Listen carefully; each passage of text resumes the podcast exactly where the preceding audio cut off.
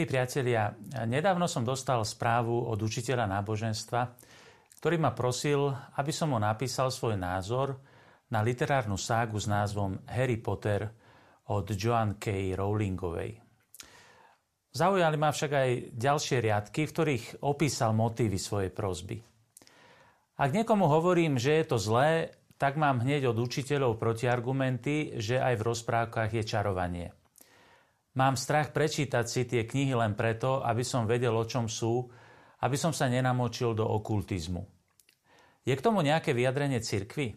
Mám pocit, že som sám proti celému svetu. Milí priatelia, som veľmi vďačný eh, tomuto eh, učiteľovi za to, že sa so mnou takto úprimne podelilo svoje vnútorné rozpoloženie. Nebol zďaleka prvý, kto sa na mňa s touto prozbou obrátil a myslím, že sa v týchto jeho slovách nájdú dnes mnohí úprimne zmýšľajúci katolíci, ktorí sa snažia zorientovať v takýchto a podobných otázkach. A práve tento literárny fenomén môže byť pre nás príležitosťou k zamysleniu v širších súvislostiach a v širšom kontexte vzťahu kresťana k súčasnej často odkresťančenej popkultúre. Je to jedna z najväčších víziev súčasnosti, ktorú naznačil už aj druhý vatikánsky koncil v konštitúcii Gaudium et Spes o situácii kresťana v súčasnom svete. Tento problém vnímajú najmä tí, ktorým je zverená výchova mladej generácie. Ak máte chuť sa spolu so mnou zamyslieť na touto témou, vítam vás pri sledovaní ďalšej časti našej relácie.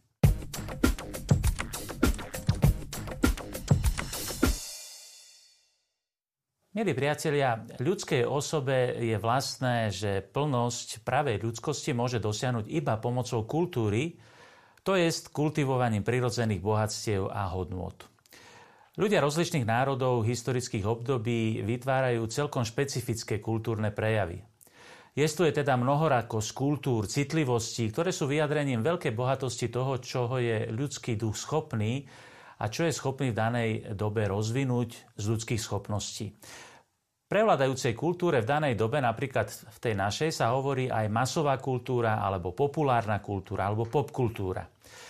Kresťania v dejinách už čelili veľkému množstvu kultúrnych prejavov od hebrejskej kultúry, v ktorej sa kresťanstvo zrodilo, cez pohanskú grécko-rímskú starovekú kultúru, uprostred ktorej sa šírilo v prvých storočiach, potom čelila kultúrnym prejavom barbarských európskych národov v rannom stredoveku a uprostred týchto predkresťanských kultúr sa postupne rodila kresťanská kultúrna syntéza, ktorá zahrnula všetky autenticky ľudské kultúrne prejavy v týchto kultúrach vo svetle Evanielia Ježiša Krista.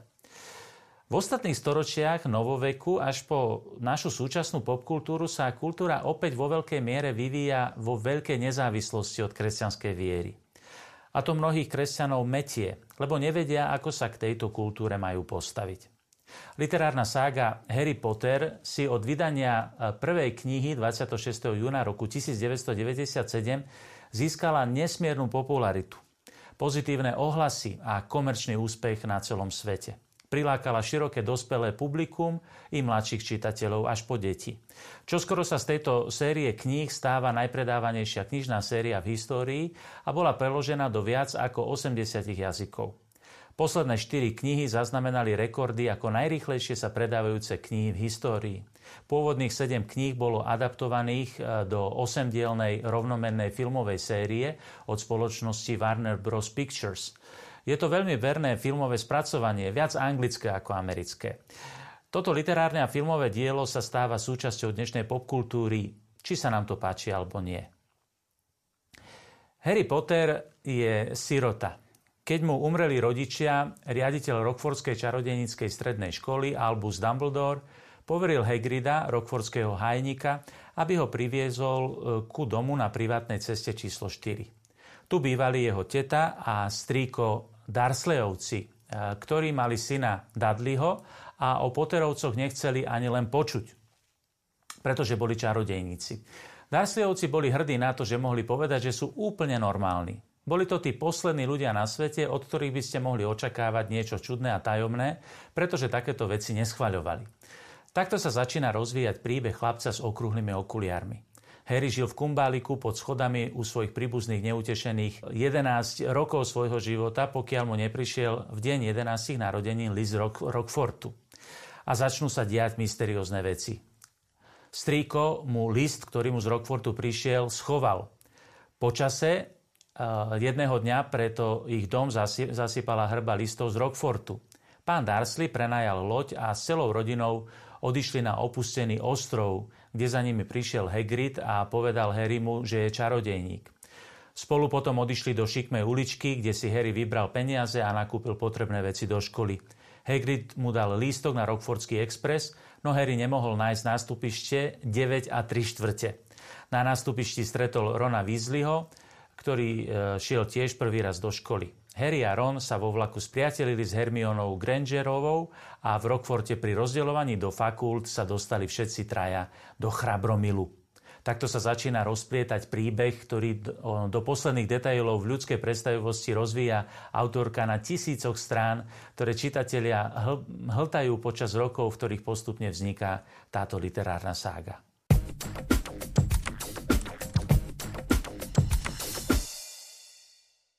Priatelia, popri nadšeniu z literárneho diela Harry Potter sa však začali postupne zdvíhať kritické hlasy v náboženskom prostredí.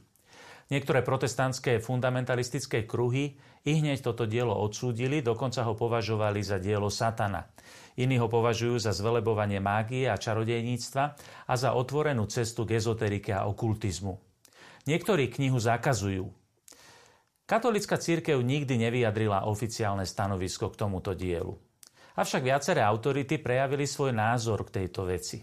Aj v katolickom prostredí niektorí Eh, ostro odmietajú toto dielo. Rímsky exorcista Gabriel Amort pre Daily Mail povedal, že knihy falošne rozlišujú medzi bielou a čiernou mágiou, zatiaľ čo v skutočnosti medzi nimi rozdiel neexistuje, pretože z mágie vždy vyvstane diabol.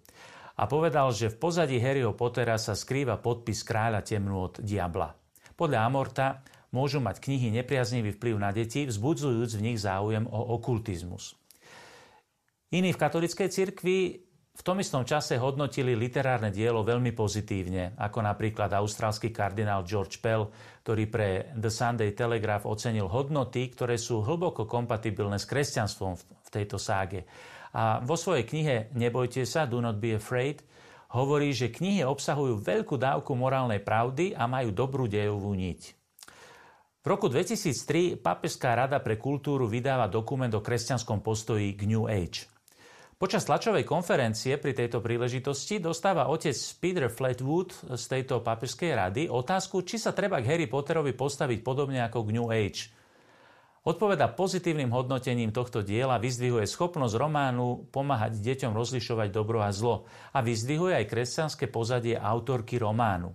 V tom istom roku však rozvíri znepokojenie prehlásenie nemeckej sociologičky Gabriel Kubiovej, ktorá e, napísala kritické hodnotenie kníh o Harry Potterovi. Toto dielo poslala vtedajšiemu prefektovi Kongregácie pre náuku viery Jozefovi Ratzingerovi, ktorý v liste mal reagovať týmito slovami. Je dobré, že osvetľujete pre ľudí knihy Harryho Pottera, pretože nepatrne a nepovšimnutie zvádzajú a hlboko narušujú kresťanstvo v duši pred, e, pred tým, ako stihne správne dospieť. Odporúčili jej vraj poslať kópiu knihy aj otcovi Fleetwoodovi, ktorý sa predtým eh, vyjadril veľmi pozitívne na, na adresu tejto knihy, na Papežskú radu pre kultúru. Dostala takisto povolenie k publikovaniu jeho listu. A z toho začali mnohí vyvodzovať negatívny postoj k Harry Potterovi.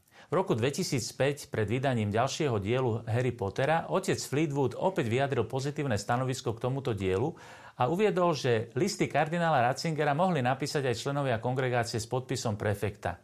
A nie je ani isté, či kardinál Ratzinger Rowlingové diela vôbec čítal. Okrem toho otec Fleetwood napísal pani Kubiovej o svojom pohľade na Harryho Pottera, ale nedostal odpoveď. Zo spomínaného listu však nie je jasné, či sa týkajú len tejto knihy alebo širších kultúrnych fenoménov súčasnosti. V každom prípade nemožno tieto vyjadrenia súkromného listu považovať za oficiálne stanovisko církvy. Názor na fenomén Harryho Pottera si môžeme a musíme urobiť každý sám. A ani tento môj dnešný príspevok nie je oficiálnym postojom katolíckej cirkvi, je skôr hľadaním vyváženého a zrelého postoja kresťana.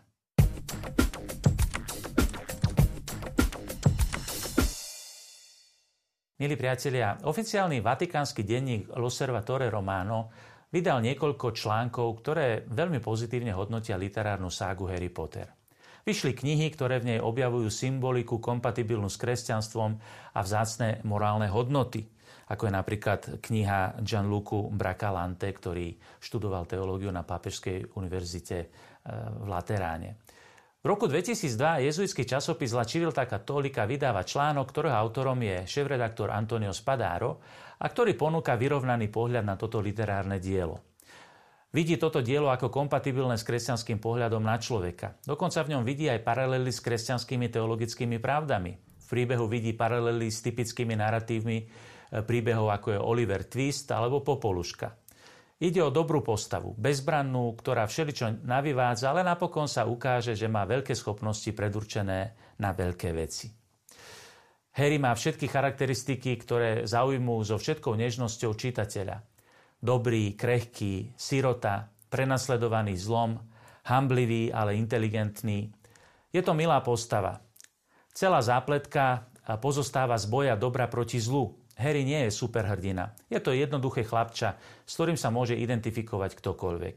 Nie je to dokonalý chlapec, ale chlapec s, chlapče, s chlapčenskými huncúctvami a slabosťami. Je to skôr chlapča akoby z Charlesa Dickensa. Voldemort je však naopak postava stelesňujúca zlo.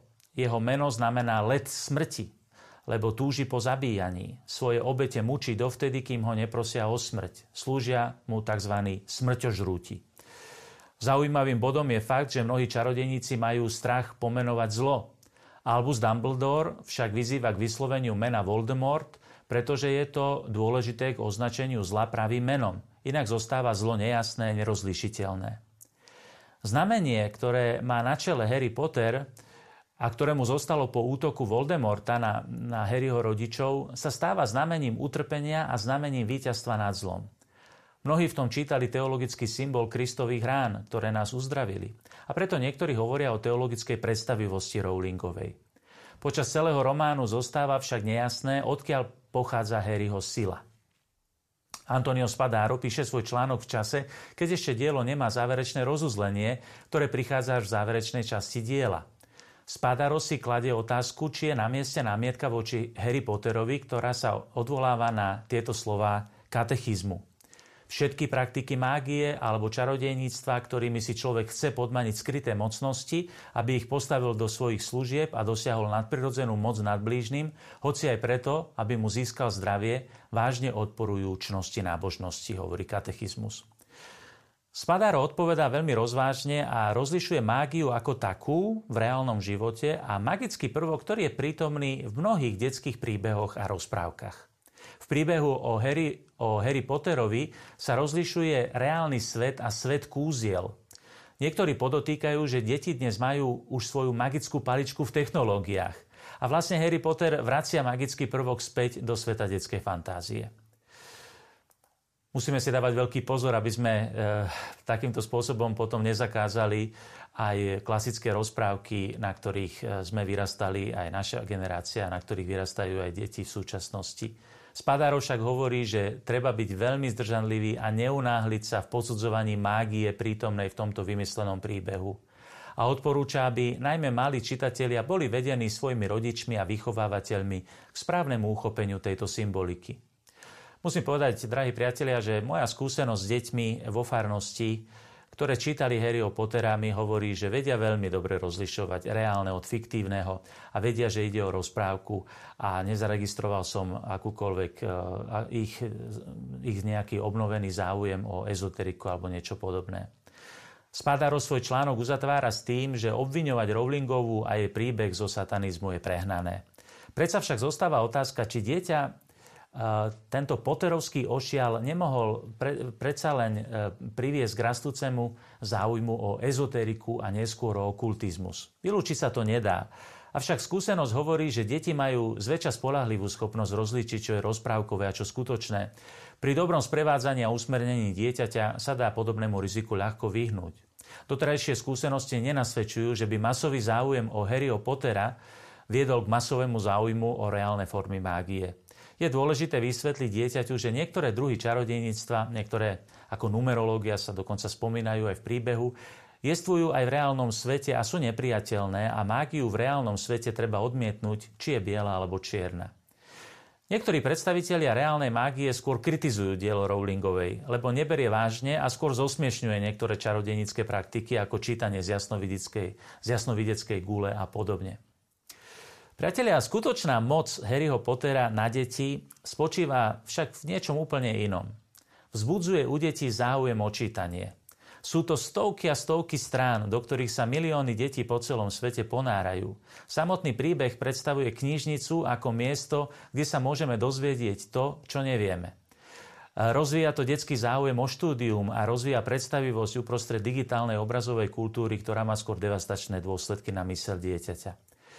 Prečo nezachytiť toto nadšenie detí pre čítanie a neposunúť ich aj potom k čítaniu Pinokia alebo Huckleberryho Fina či Pipi dlhej pančuchy?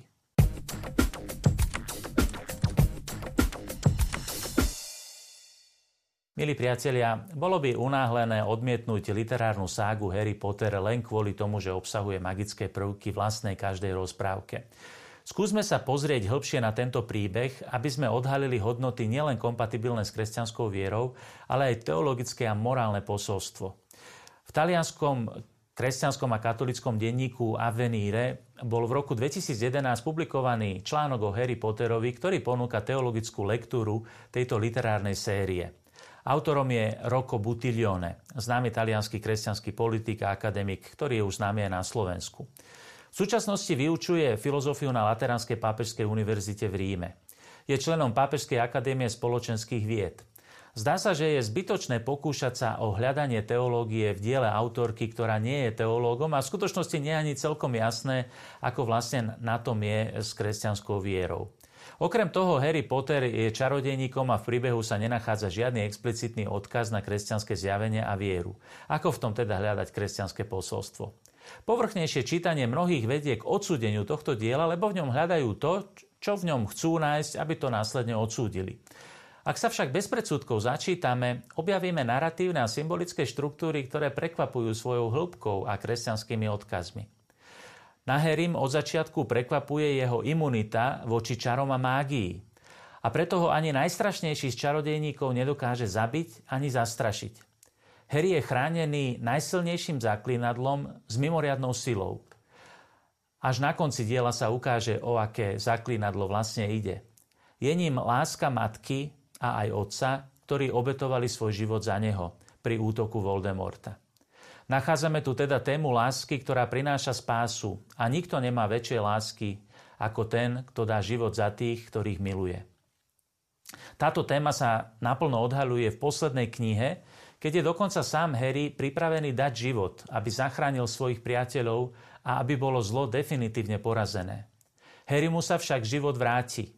Iba ten, kto dá svoj život, si ho môže zachrániť. Ježiš je ten, kto položí svoj život za svojich priateľov a z mŕtvych vstalý je zdrojom spásy a života. Je však Harry Potter takouto kristologickou postavou, ako napríklad v kronikách Narnie je Aslan obrazom Krista? Áno aj nie. Roko Butilione prichádza k záveru, že Harry Potter sa viaže na prirodzený archetyp, ktorý je v Ježišovom živote prijatý a premenený, ale vyjadruje zákon života prítomného už v prirodzenom poriadku. Prvý prirodzený dar života prichádza od rodičov, od oca a matky.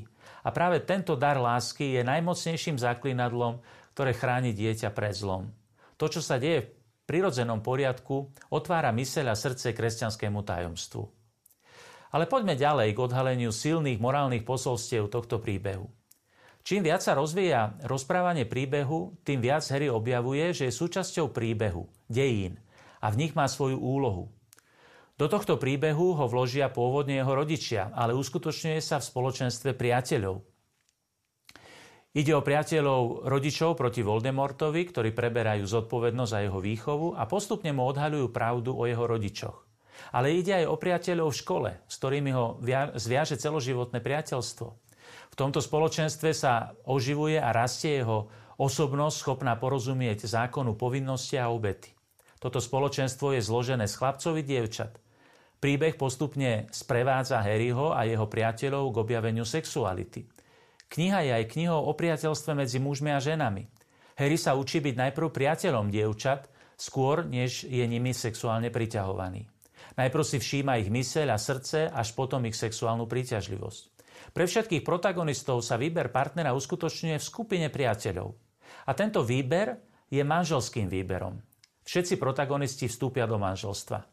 Zdá sa, že na Rockforte ešte veria vo veľkú lásku. Harry okrem toho rastie v spomienkach na lásku svojich rodičov, ktorá ho chráni. Je zaujímavé, že Rowlingová sa dvakrát rozviedla. Je možné urobiť v živote chyby bez toho, aby sme stratili nádej veľkej lásky pre vlastné deti. Hlavnou štruktúrou kníh o Harry Potterovi je boj dobra proti zlu, pravdy proti lži, Ide o štruktúru, ktorá ide proti súčasnej dominantnej kultúre morálneho relativizmu. Voldemort v jednej scéne pokúša Harryho. Nejestvuje ani pravda, ani lož, hovorí. Nie dobra ani zla. Je len moc. Moc vytvára pravdu. A Voldemort ponúka Harrymu účasť na svojej moci. Ale Harry jednoducho odmieta. Zdá sa, že Voldemort je akoby príkladom súčasnej dekonštrukcie ľudských morálnych hodnôt, kedy sa spochybňuje akýkoľvek prirodzený poriadok. Svet Harryho Pottera je však svetom, v ktorom vládne prirodzený poriadok, ktorý Voldemort znásilňuje a ktorý má byť opäť navrátený. Toto samozrejme nie je len kresťanská myšlienka, ale myšlienka poriadku sa nachádza aj v iných pohľadoch na svet, je vlastná aj intelektuálnemu a morálnemu svetu e, rímskych stojíkov napríklad. Ďalšia krásna myšlienka rozprávania o Harry Potterovi je to, že nikto nie je úplne dobrý ani úplne zlý. Harry Potter má dobrú i zlú stránku. Medzi ním a Voldemortom je tajomné prepojenie. Harry nosí v svojej duši kúsok Voldemortovej duše. A preto musí zomrieť, aby porazil nepriateľa. To má veľa rovín kompatibilných s kresťanstvom, ktoré hovorí o potrebe duchovného boja so sebou samým, s potrebou obrátenia, ale nesie v sebe aj semienko pravdy o tom, že vtelený Boh svojou láskou vzal na seba ľudský hriech a smrť, aby definitívne porazil hriech a smrť. Ale aj napríklad taký Draco Malfoy, jeden z najúhlavnejších Harryho nepriateľov na Rockforte, napokon odmietne vydať Harryho smrti, pretože sa nestane úplným väzňom fascinácie zlom. Alebo Severus Snake, ktorý sa nechá zviesť temnou stránkou eh, Harryho otca a v istom zmysle aj Harryho, E, nenávidí. Ukáže sa, ukáže sa však, že beznádejne miloval Harryho matku Lily Evans. E, v sile tejto lásky ochraňuje Harryho. Aj toto je veľmi kresťanská lekcia. Láska, ak je pravá, nie je nikdy pomílená. Niekedy si však vyžaduje, ak chce zostať pravá, cenu utrpenia a obety. A niečo podobné nachádzame aj v Albusovi Dumbledorovi, riaditeľovi Rockfortu. Aj on bol pokúšaný temnými stránkami magických umení, bol priateľom Grindelwalda, čo je vlastne podobný predchodca Voldemorta, ale sa od neho dištancoval a celý život bojoval za pokojné spolužitie medzi čarodejníkmi a smrteľníkmi. Dokonca Rowlingová nás informuje o homosexuálnych tendenciách Albusa, ktoré však premenil, sublimoval a povzniesol vo svojom pedagogickom povolaní. Ľudia majú tendencie a vášne, za ktoré nenesú vinu. Sú zodpovední za to, ako s nimi naložia.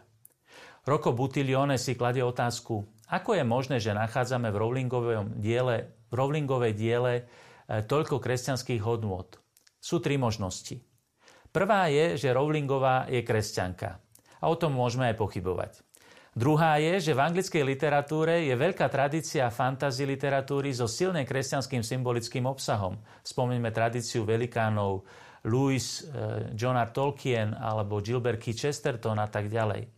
Po tretie, Jestvujú univerzálne symbolické štruktúry, ktoré sú kompatibilné s kresťanstvom. Viacerí kresťanskí autori tvrdili, že každý príbeh, ktorý si zaslúži, aby bol vyrozprávaný, sa meria témou o spáse človeka.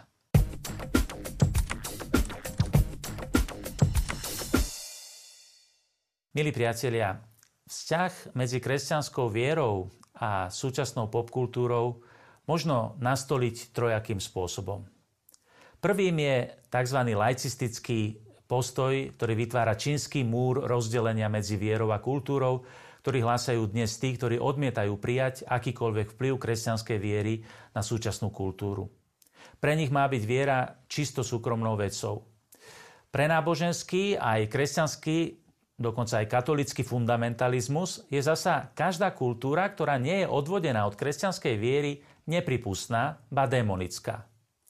Cirkev nás však vo svetle učenia druhého Vatikánskeho koncilu a pokoncilových pápežov učí tomu, aby sme prijali zdravú laicitu, ako ju nazval pápež Benedikt XVI, teda odlíšenie kultúry a viery, ako aj pozemského poriadku proti fundamentalistickým prístupom, ale obraňuje právo kresťanskej viery povedať svoje vo všetkých oblastiach života a kultúry.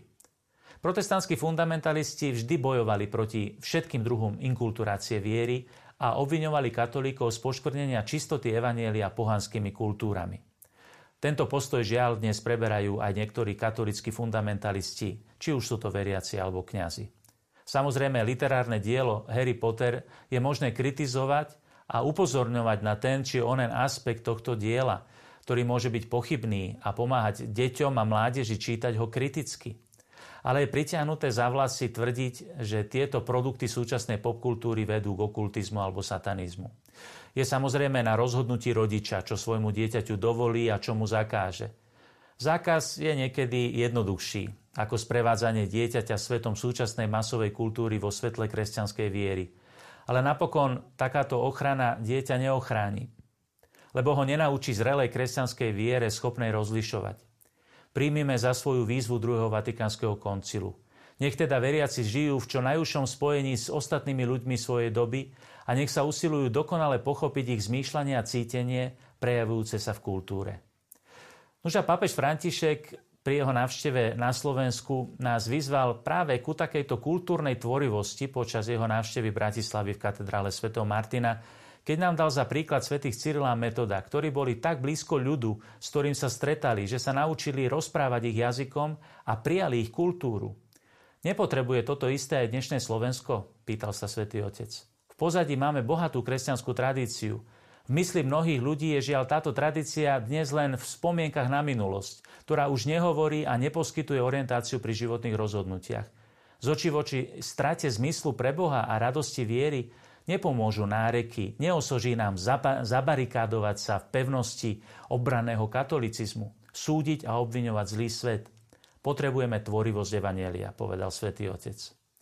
Priatelia, ďakujem vám, že ste venovali tieto chvíle tomuto zamysleniu a verím, že bolo pre vás osožné a teším sa na naše ďalšie stretnutia v našej relácii v kontexte. Dovidenia.